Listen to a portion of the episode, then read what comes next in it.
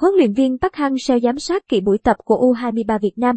Sau khi kết thúc trận đấu với đội tuyển Oman tại vòng loại thứ ba World Cup 2022 khu vực châu Á, huấn luyện viên Park Hang-seo đã tạm chia tay với các học trò tại đội tuyển Việt Nam để di chuyển sang UAE tiếp quản U23 Việt Nam.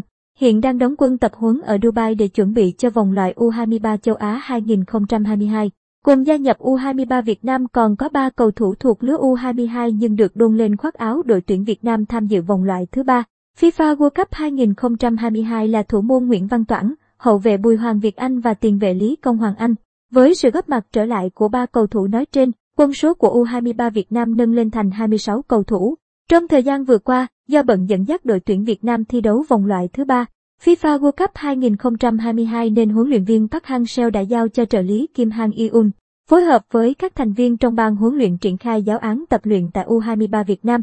Chính bởi vậy, trong ngày đầu tiên trở lại tiếp quản U23 Việt Nam, huấn luyện viên Park Hang-seo hầu như chỉ đứng ngoài quan sát một cách kỹ lưỡng buổi tập. Ông chỉ vào sân trong những tình huống thật sự cần thiết để thị phạm, sửa lỗi cho các cầu thủ. Với góc nhìn của người quan sát, huấn luyện viên Park Hang-seo sẽ có đánh giá rõ hơn về sự chuyển biến của U23 Việt Nam sau một tuần tập huấn tại Dubai. Từ đó đưa ra những điều chỉnh phù hợp cho giai đoạn chuẩn bị quan trọng trước thềm vòng loại U23 châu Á 2022. Theo kế hoạch, vào ngày 17 tháng 10 tới, U23 Việt Nam sẽ có trận đấu giao hữu quốc tế gặp U23 Kyrgyzstan. Đây cũng là trận đấu giao hữu quốc tế thứ hai của U23 Việt Nam trong đợt tập huấn tại UAE, đồng thời cũng là trận đấu mang tính tổng duyệt về lực lượng. Lối chơi trước khi chốt lại danh sách xuống còn 23 cầu thủ.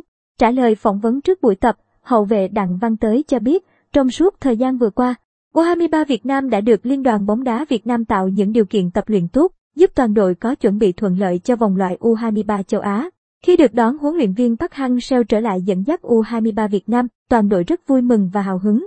Tuy vậy, ngay cả khi không có huấn luyện viên Park Hang-seo, toàn đội cũng hết sức tập trung tập luyện để hướng tới vòng loại U23 châu Á với phong độ cao nhất. Văn Tới cũng cho biết thêm, trong trận giao hữu với U23 Kyrgyzstan vào ngày 17 tháng 10 tới, chúng tôi sẽ phải nỗ lực thể hiện mình vì đây là cơ hội cuối cùng trước khi đội chốt danh sách.